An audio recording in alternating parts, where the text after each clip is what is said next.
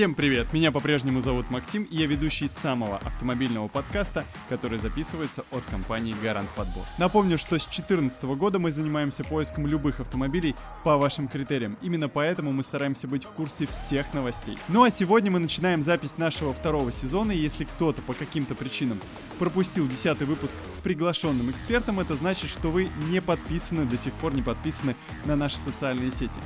Скорее исправляйте эту ситуацию, садитесь поудобней, ну а мы, мы начинаем. Возможно, многие из вас уже слышали, что с 1 октября в России ограничили параллельный импорт автомобилей. Что это значит? Давайте разберемся. Во-первых, сертифицировать автомобили брендов, которые не прекращали поставку автомобилей в нашу страну, можно теперь только в рамках регламента о безопасности колесных транспортных средств, то есть оформляя полноценные ОТТС. Напомню, что ранее серые импортеры пользовались некоторым постановлением под номером 855, которое разрешало ввозить автомобили при помощи заключения о безопасности безопасности единичного транспортного средства, то есть упрощенном порядке. Изменение, как ожидается, коснется главным образом моделей премиальных брендов из Китая. Завезенные по параллельному импорту, они нередко оказываются дешевле тех моделей, которые официально продаются у дилеров. И это логично, ведь даже существует специальная аббревиатура РРЦ, которая предполагает рекомендованную рыночную стоимость, а продавать ниже этой стоимости как-то неправильно. Я думаю, следующим верным шагом было бы закрыть любую информацию, которая предполагает, сколько эти автомобили стоят в Китае, в юанях, чтобы нашему покупателю было не обидно. Добавим к этому немного геополитики. Так, Болгария 2 октября запретила въезд автомобилей с российскими номерами.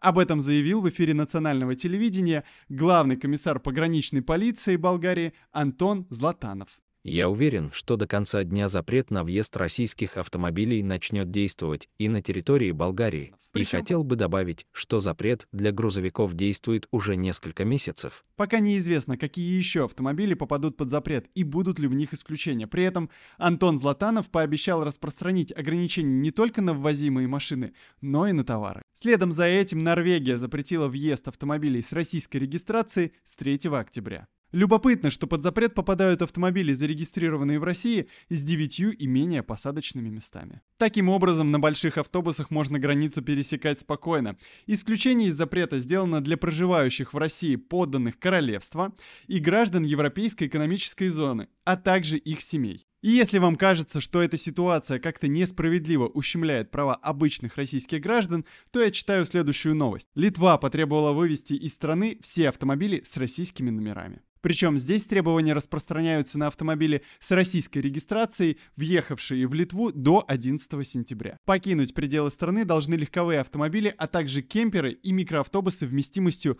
до 10 пассажирских мест. При этом гражданство владельца вообще не имеет значения. Появляется резонный вопрос, ну а что же делать с нарушителями? Их власти страны собираются преследовать по статье, которая предусматривает как штрафы, так и конфискацию транспорта. Мне лично непонятно, почему европейские страны так активно и усердно борются с российскими номерами. Как будто бы каждый второй водитель, который приехал с семьей за границу, собирается срочно продавать свой автомобиль. Однако власти Эстонии дали целых полгода собственникам автомобилей с российскими номерами для их перерегистрации.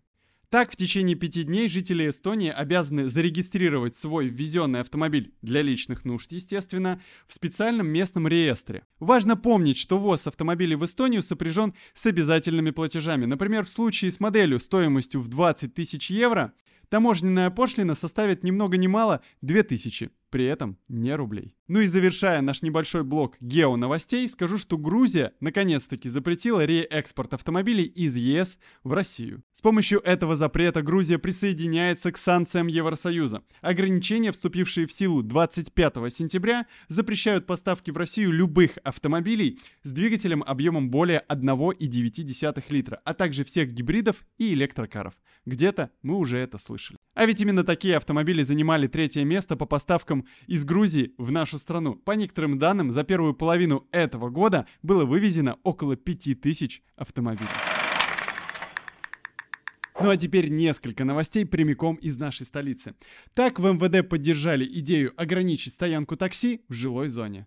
Такую мысль предложил вице-спикер Госдумы Борис Чернышов. По его мнению, в новой редакции ПДД машинам такси следует запретить оставаться в жилой зоне более чем на 30 минут. Такое чувство, что в этот день кто-то из таксистов неправильно переехал дорогу нашему вице-спикеру. В ответ на это начальник управления безопасности дорожного движения МВД Михаил Черников заявил, что инициатива поддерживается ведомством на уровне концепции. В то же время он отметил, что идея еще требует проработки с участием заинтересованных органов исполнительной власти. По всей видимости, в органах кто-то заинтересован, чтобы таксист доезжал до тебя за 5-10 минут, а не за 30-40. Однако с 15 октября в Москве повышается стоимость принудительной эвакуации.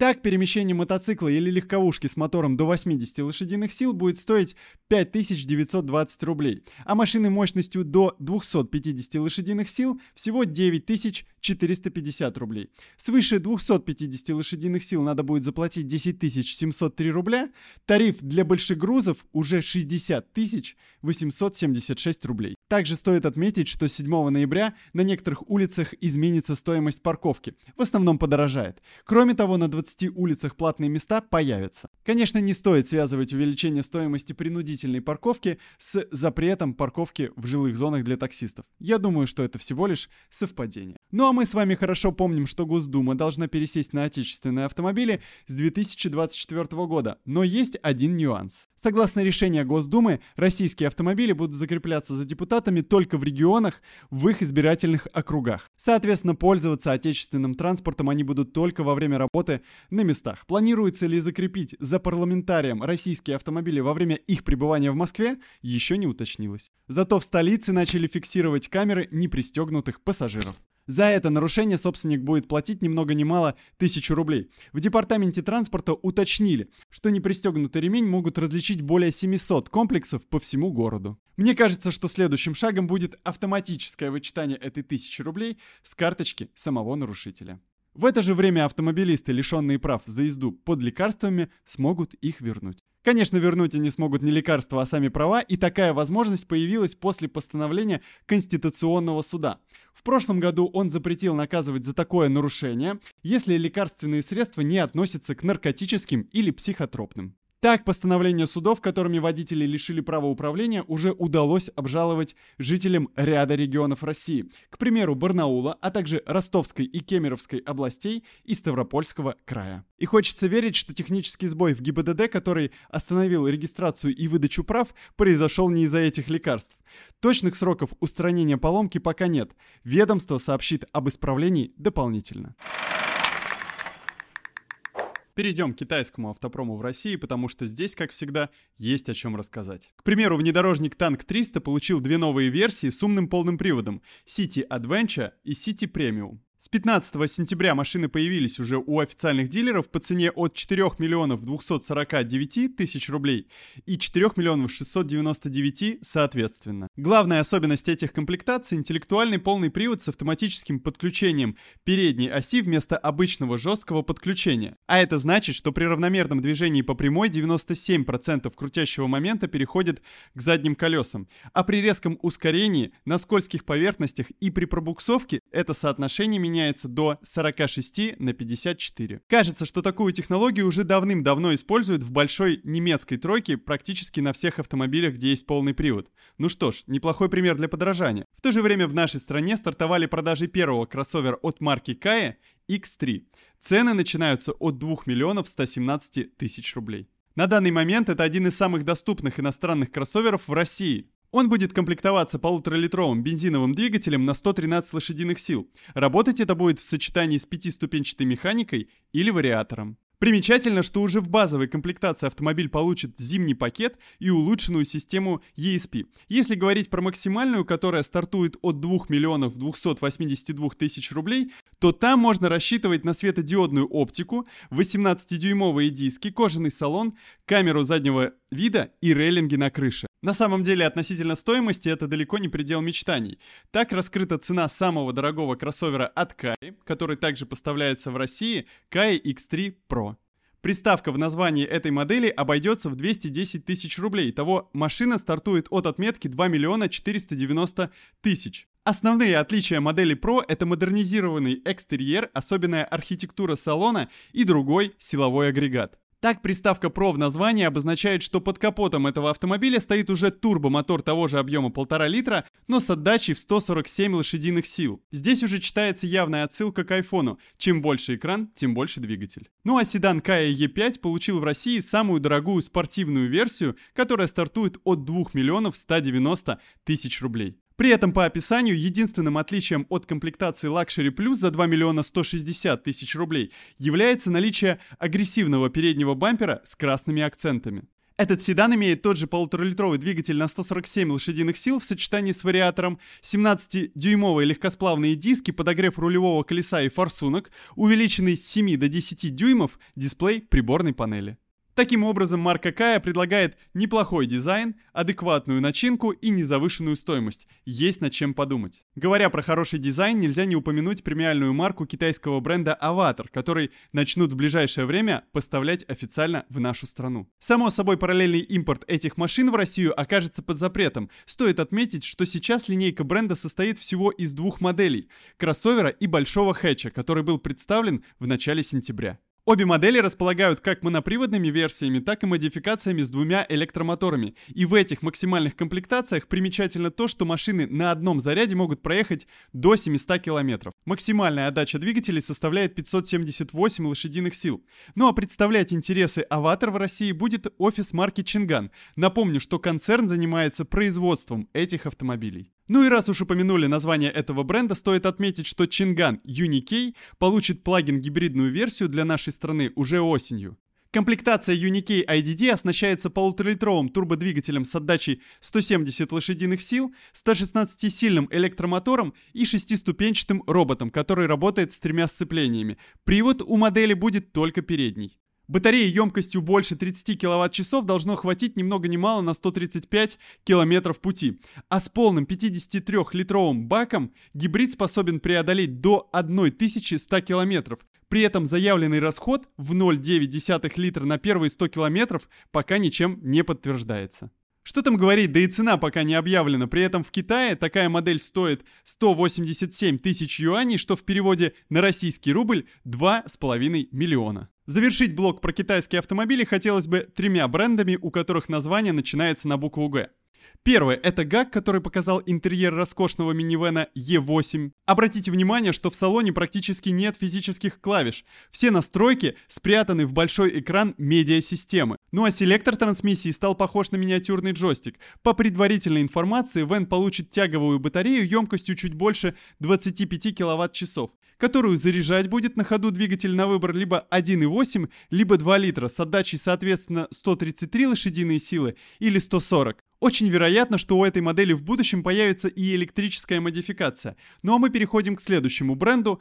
Так Great Wall оформил российский ОТТС на электрический хэтчбэк Ora Cat. Вспомнил, как несколько выпусков назад я фантазировал на тему того, чем можно заменить английскую марку Mini Cooper. Так вот, Ora Cat пока в Россию не поставляется, однако сообщается, что ее продажами, скорее всего, займется существующее подразделение Havail. Поэтому стоит упомянуть, что модель Cat оснащается электродвигателем мощностью 143 лошадиные силы, который дает запас хода в 500 километров. Неплохо для компактного автомобиля. И, наконец, третья новость. Российский Geely Emgrand оснастили классическим автоматом. Кстати, в нашей стране этот автомобиль оснастили тем же силовым агрегатом, что и уже был анонсирован в Казахстане. На этой модели модели установлен полуторалитровый атмосферный двигатель, форсированный до 122 лошадиных сил. При этом самые дорогие версии укомплектуют шестидиапазонным автоматом, а базовые получат механическую коробку. Среди прочих отличий от белорусских Эмграндов русифицированный интерфейс медиасистемы, расширенный набор подогревов и доработанная шумоизоляция. По предварительным данным, Geely Emgrand в России будет стоить от 1 миллиона 900 тысяч рублей до 2 миллионов 400. Ну а в самой Белоруссии, кроме всех моделей Geely, о которых мы говорили раньше, будут собирать также премиальные автомобили Hongqi. Сборкой займется минское предприятие Unison, на завод которой уже были доставлены машинокомплекты для сборки первых 36 автомобилей. При этом, по словам замминистра промышленности страны Александра Огородникова, целевая задача на этот год – приблизиться к одной тысяче единиц за оставшиеся три месяца.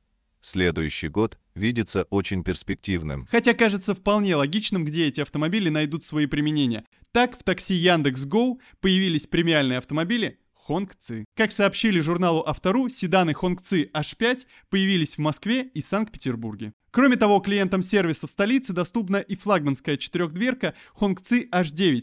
Их можно заказать в рамках тарифа Ultima. Ну и напоследок хотелось бы напомнить о том, что наша компания работает и в Москве, и в Санкт-Петербурге, занимается подбором автомобилей с 2014 года, и для того, чтобы получить бесплатную консультацию, достаточно просто пройти вниз под это видео и позвонить по номеру телефона. Также напоминаю, что лучше всего прямо сейчас подписаться на все наши социальные сети, потому что именно там ты можешь поучаствовать в розыгрыше автомобиля от Гарант Подбор.